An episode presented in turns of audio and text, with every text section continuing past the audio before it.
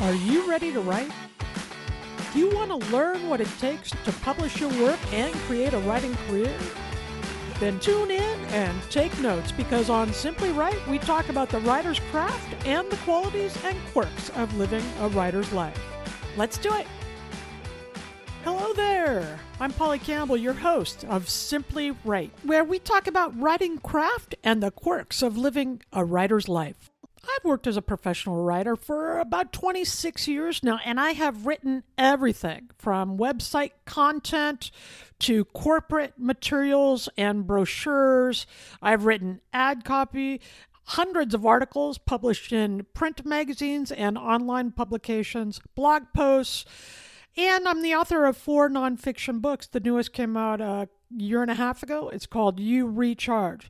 So I've been around a little bit and learned some of the ins and outs. Yet, as you know from being a writer, there is plenty to learn. There's a lot we can learn about elevating our craft, becoming a better writer, working in different genres, managing the business of writing, and getting our work published. So that's what we're going to do right here on Simply Write.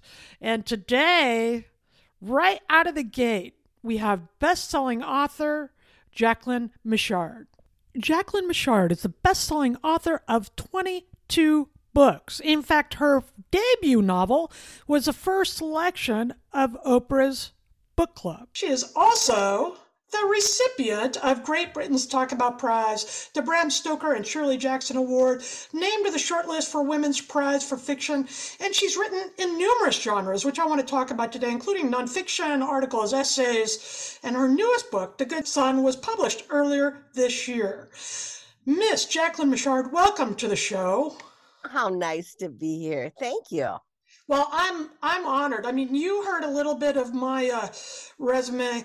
I think you can also enter, uh, create a writing career by being Oprah's first book club guest. I think that probably worked out a little bit. Well, you know what they say about being an overnight sensation after a million years.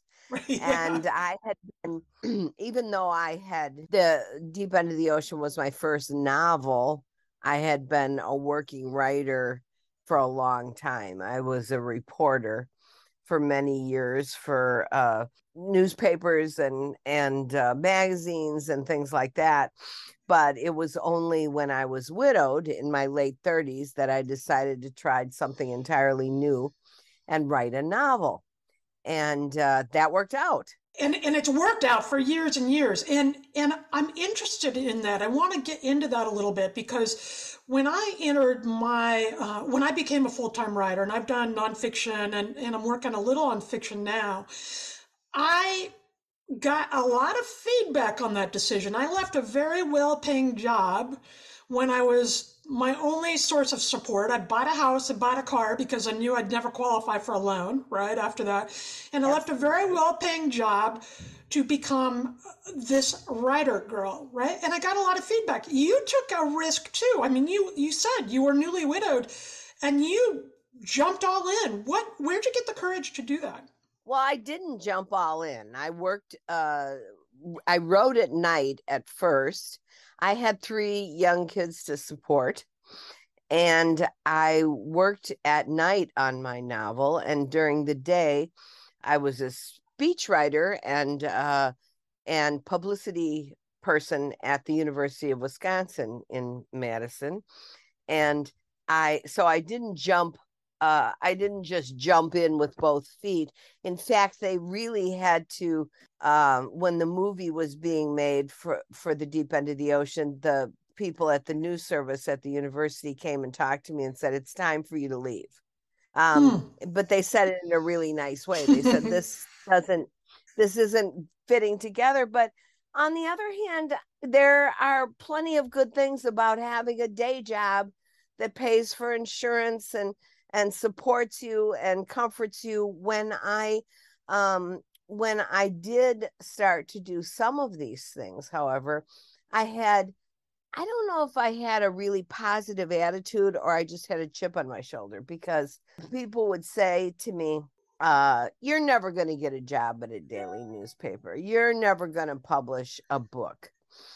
And I would say, well, somebody has to. It it isn't as though this is a, a secret that is some kind of uh, ritualistic vouchsafed only to a certain tribe or something. That's got to happen to somebody. So why not me? Well, why not me? Why can't I do this? Why can't I write this story? Uh, why can't I uh, work for this company? And in general, that has served to inspire me rather than to defeat me. Now, I'm not telling you about all the times I failed. Well, that's part of it, though, right? I, I resonate so much with what you're saying because when I started, um, when I left my job, it wasn't without a lifeline. I have done all kinds of writing that maybe wasn't my primary interest because it paid the bills. It helped me afford the insurance and pay the car payments and those things while I was doing the other things. One of those opportunities of, of being a writer is creating a schedule around that. And yet it takes a lot of discipline because you know that, well, in my case, you know, I was, I had 60 rejections before I sold my non, non, first nonfiction book. And I went through all these things the back way, but it was all about the mindset. So you get a rejection or you're going to get up and keep going. And, and you have, I mean, you've had some real setbacks in your career that you've been very public about. What do you think it is about that? Why, why you? What keeps you going? I don't know sometimes, uh, but I think it's because courage, as my great friend Lorrie Moore wrote in one of her short stories, um, courage requires options. And sometimes you don't have options. What would be the option for me if I decided to just give up? Uh, I couldn't sit in the closet and chew on my raincoat. I mm-hmm. I had people to look after. I had my own self respect and uh and my own self to look after.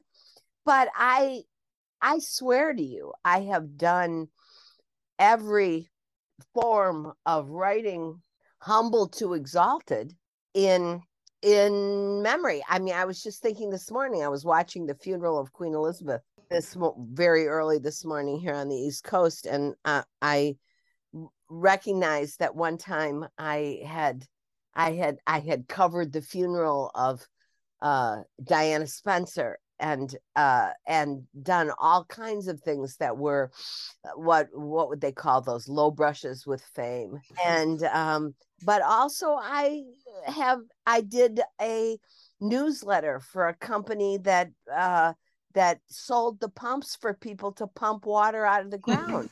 I did warning labels for paint sprayers for the engineering department at the university, including the instructions that I'll never forget. Do not point this paint sprayer at your face. That's important you news. Think of that. Think, yeah, I mean, think of the lives I've changed, where people just thought, "I'm going to point this right at my face." Yeah, you you save lives with that writing there. Do not yeah. operate this blow dryer in the shower. so. I you know I love that because I've done those projects too and and uh, I'm still doing those projects but I think within every one of those there is some humor to find there's some skill to find. There's i've met people who um, landed me in the next project which was totally rewarding. Whatever it is i think it's up to you to pique your curiosity to do your best job if you're going to say yes to that work and and to go all in because you never know what kind of character it's going to lead to everything's material right? I guess is what i'm saying. It absolutely is. There's a there's a sort of a documentary about nora ephron that's i don't know what streaming service it's on right now. It's called everything is copy. Hmm. and of course uh, those jobs ended up being copied to me right now because I was able to talk about them. But everything I've learned, uh, the main thing about everything I've learned is that I had to do it with absolute commitment and dignity. And if I didn't uh, do it, then I'd better not. Uh, if I didn't bring those those qualities or attributes to it, I might as well not do it. Yeah, Yeah, and, and that's what it means to be a professional, I think. So long. I had, I got one uh, magazine job from a big magazine at the time um, because I called back when I said I would. She asked me to follow up. Wow. And I set a time and I called her back and she said, you know, I I haven't even looked yet, but I appreciate you following through and calling back when you said you would. So let's give it a go. And and that really struck me because that's part of doing the job too. That's part of being a writer too. It absolutely is. And I tell my kids this, my kids who are in high school or beyond high school, I say to them that it is, you know, a strong handshake and a good cover letter that has no errors in it. Those hmm. things are free. You don't have to pay for an advanced degree in order to do those things. And yet you would be astounded at how much they count for. How many times one of my kids, older kids, has uh, heard from someone who they wrote to, well, your cover letter just kind of jumped out at me because it was a little bit different. Yeah, I think all that makes a difference. I want to talk about your schedule a little bit. You mentioned your kids. How do you ride around? You've got a big household and you've been well, many of them were small, working really hard, pumping out these novels and doing the other work you've talked about. How have you managed your personal life with your career, your writing career? Just by keeping a sense of balance in that I would always say, and this is absolutely the case, that my work, however important it is, comes second to the people in my life no matter what they need. And as long as i keep that that uh, priority in order then i seem to be able to find time for the things that i do. And the biggest sometimes when i'm teaching new writers or even experienced writers the they the thing they say right away is well i'm you know i'm raising a five year old or or but all, all of those things really uh, redound to organization and prioritization. And sometimes I think when we fear things, when we're afraid of doing the things that we actually do want mo- the most to do, we find a way to not do them. Mm-hmm. And a lot of things I I don't you know last night one of my daughters said to me what are your what's your hobby mom I don't have a hobby. I've never had a hobby. I said, You're my hobby. Uh, because it, I've never had the opportunity to do, to have an avocation. I have a vocation and I have a personal life, period. And I've told writers that I've taught, aspiring writers, uh, that you're going to have to give up some of your pleasures, at least for a time. You're not going to be able to be involved in your quilting club. You're not going to be able to involve be involved even in important and consuming volunteer work for, you know, helping gather clothing for homeless women who are getting their first jobs or the the things that really raise your passion. Because if you're going to commit yourself to writing, you're going to have to commit yourself to doing it whenever you get the opportunity. And by that, I do not mean every day, because I certainly don't write prose every day, but I do something, whether it's research or planning or uh, writing an essay that is involved with my professional life every day. What does a day like this look like for you? I'm I'm sending out some letters of introduction to a couple of places I want to write for. I'm developing a new idea. Um, I'm doing the podcast and, and writing another uh, that's upcoming. What would a day look like for you? It always is a series of communication and setting down prose. And the communication comes first. Of course, the art of letter writing is gone. I say to my friends someday, um, they're going to publish a book of the collected emails of Jackie because um, sometimes I put a great deal of effort into those emails because sadly people don't write real letters anymore and there'll never be collected letters. But i take care of my correspondence. I make sure that i know okay humble detail coming up here what's going to be for dinner that night. Me too. and, and who's going to cook it and i take care of the humble details of life and then decide what is cooking in my brain whether it's whether i'm going to go back to revisions on a novel that i've completed whether I'm going to work on an essay for a website. There's always going to be some form of activity. And that usually will take me until about 2 p.m., which is when I shut down. I start the day very early, five or six in the morning, and work uh, pretty constantly, whether it's on writing or whether it's on research or whatever it is that I happen to be doing. But around two o'clock in the afternoon Eastern time, I shut down. And the reason is because if I try to write continuously for more than three hours, I'll start to make mistakes and get sloppy. And I want to leave uh, the work that I'm doing before I start to make mistakes that I'm going to have to correct later on. I want to come back and talk about not only the characters that you're living with, but the characters in your fiction, because you do some things that are a little different than other authors out there. And we will get into it with Jacquelyn Mitchard when we come back to Simply Write on the Electrocast Network.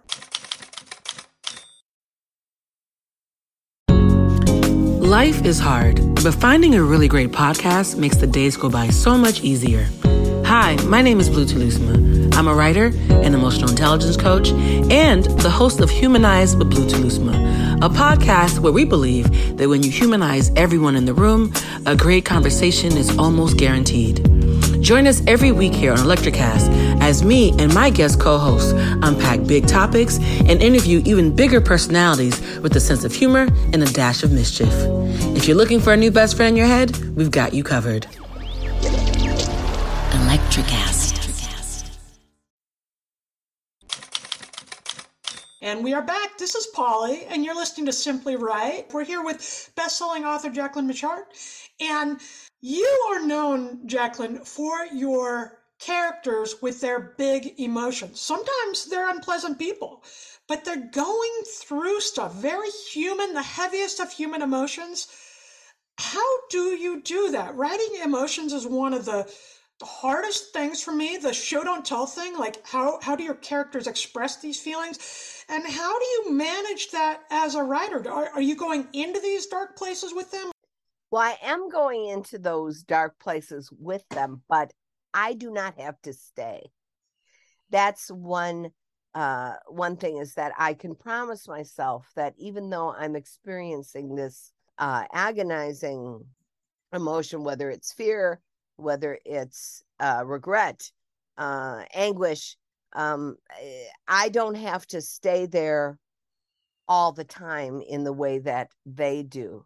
But I ha- I feel as though if I care about them and I and if I'm asking a reader to care about them, that I have to try as much as possible to authenticate those emotions. For example, in the deep end of the ocean, Beth Cappadora, who had been responsible for um, not neglecting, but looking away from her three year old in a hotel lobby and he was abducted, uh, has uh, has spent years, uh, nine years, tormenting herself over that uh, mishap. And nine years blaming herself along with and other people blame her as well. But that doesn't make so many people who who even people who did read that book and did complete it and bought it said to me she was such an unpleasant human being well people struggling with depression uh, clinical depression and anxiety and fear and doubt and guilt are not always a day at the beach. They're not always fun to be around. In fact, they're almost never fun to be around. They're not really the way that we would like to imagine people responding to and um, to difficulties in their lives, they don't necessarily face them with courage and grace and good humor. Sometimes they face them just by going to bed and not getting up, or uh, or sniping at, turning away from everyone else's happiness. In fact, that's more likely the case.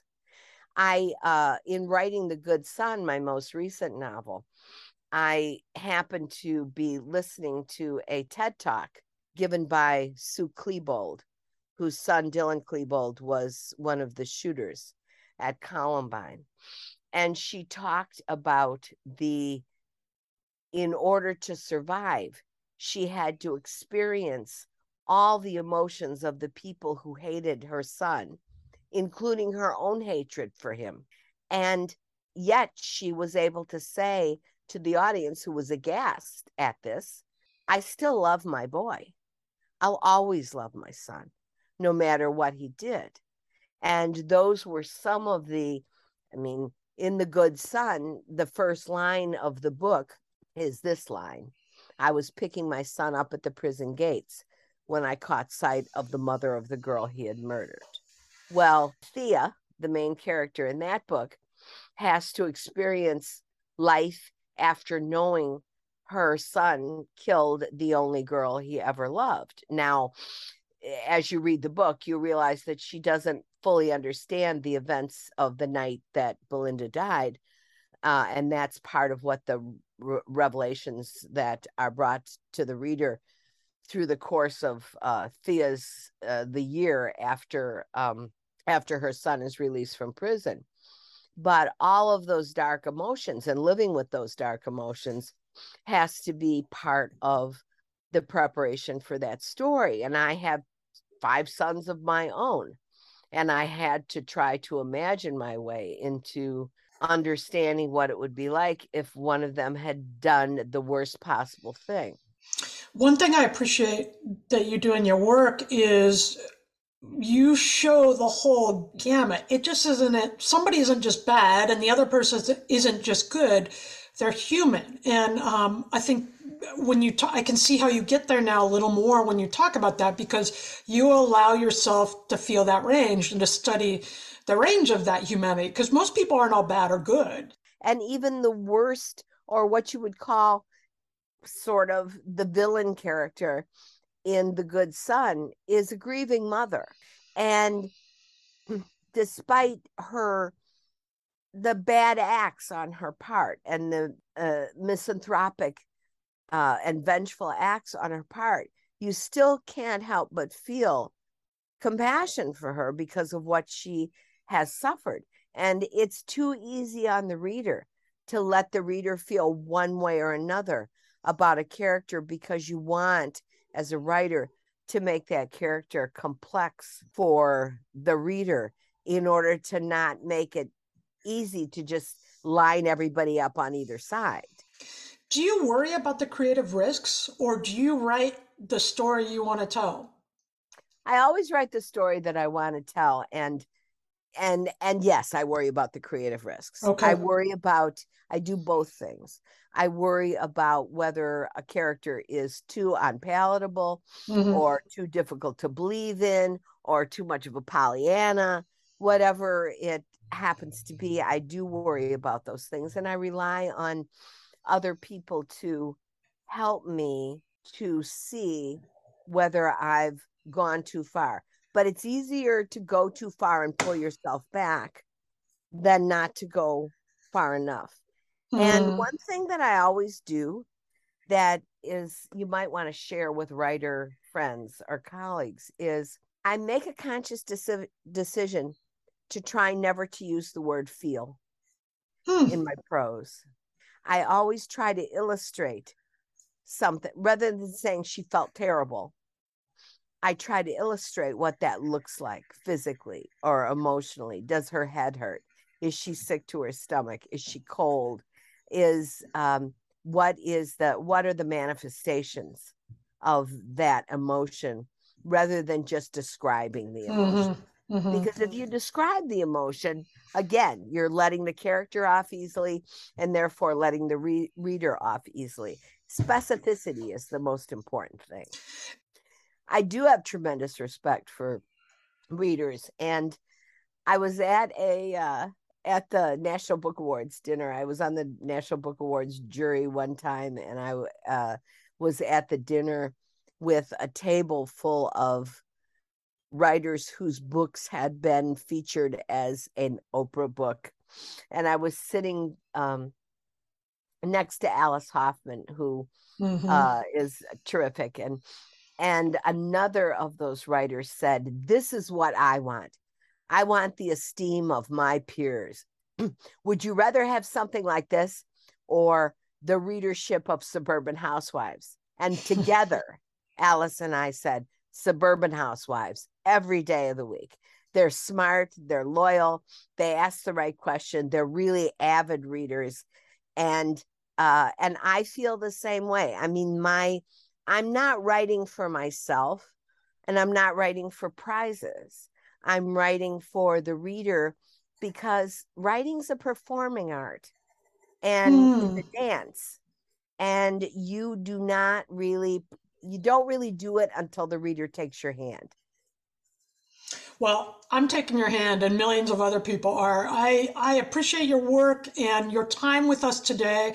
You can get The Good Son wherever books are sold. And where can we find the other essays and st- events that you might have coming up, Jacquelyn? Look on my website, which obvious, uh, oddly enough is called www.jacquelynmitchard.com, and sign up for my newsletter, The Gasp uh, because I want you to gasp when you read it. These are little essays along with book recommendations and um and some really good recipes too. If you if you sign up for the gasp, then you'll get a little chat every month with me, not politics so much, just uh sort of found subjects about our lives. Okay, well, I'm coming for the recipes straight up, telling you right now. So, and you can find me at pollycampbell.com and my notes on writing on the simplywrite.substack.com, which provides more author Q&As, insights, behind the scenes stuff, conversations that go on, everything to help you create the writer's career you want to create and the lifestyle that I love to live. It's an interesting way to go through the world and I think you can do it too. And as you head into your week, remember this, writers write it's the one job you can do anytime, anywhere. That's what published authors do, and you can do it too. There are no demands on a writing career if you aren't writing first. So thank you for listening today. And Jacquelyn Mitchard, what an honor to have you here and to read your work. Thank you for being here. Thank you for having me. I really appreciate it. And remember, writers, author Catherine Coulter says it this way forget all the other stuff, just forget it. Sit your butt in a chair and write. Simply write.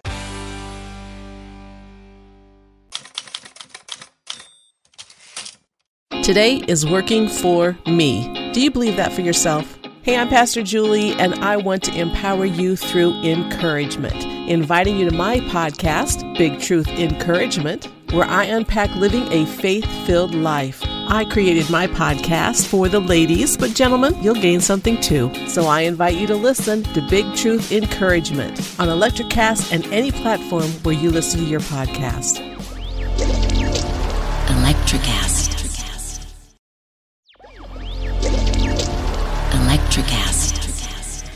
Welcome to the Candle Power Hour. Come with us backstage behind the scenes of show business spanning over four decades and bringing you the experiences that can only be told by the people who were there. Our guests are from the A list, the F list, and everyone in between. Get set for some of the most insane, hilarious, and inspiring stories you will ever hear. I'm Mercury. And I'm Diego. Your host for the, the Candle, Candle, Power, Power Hour. Hour.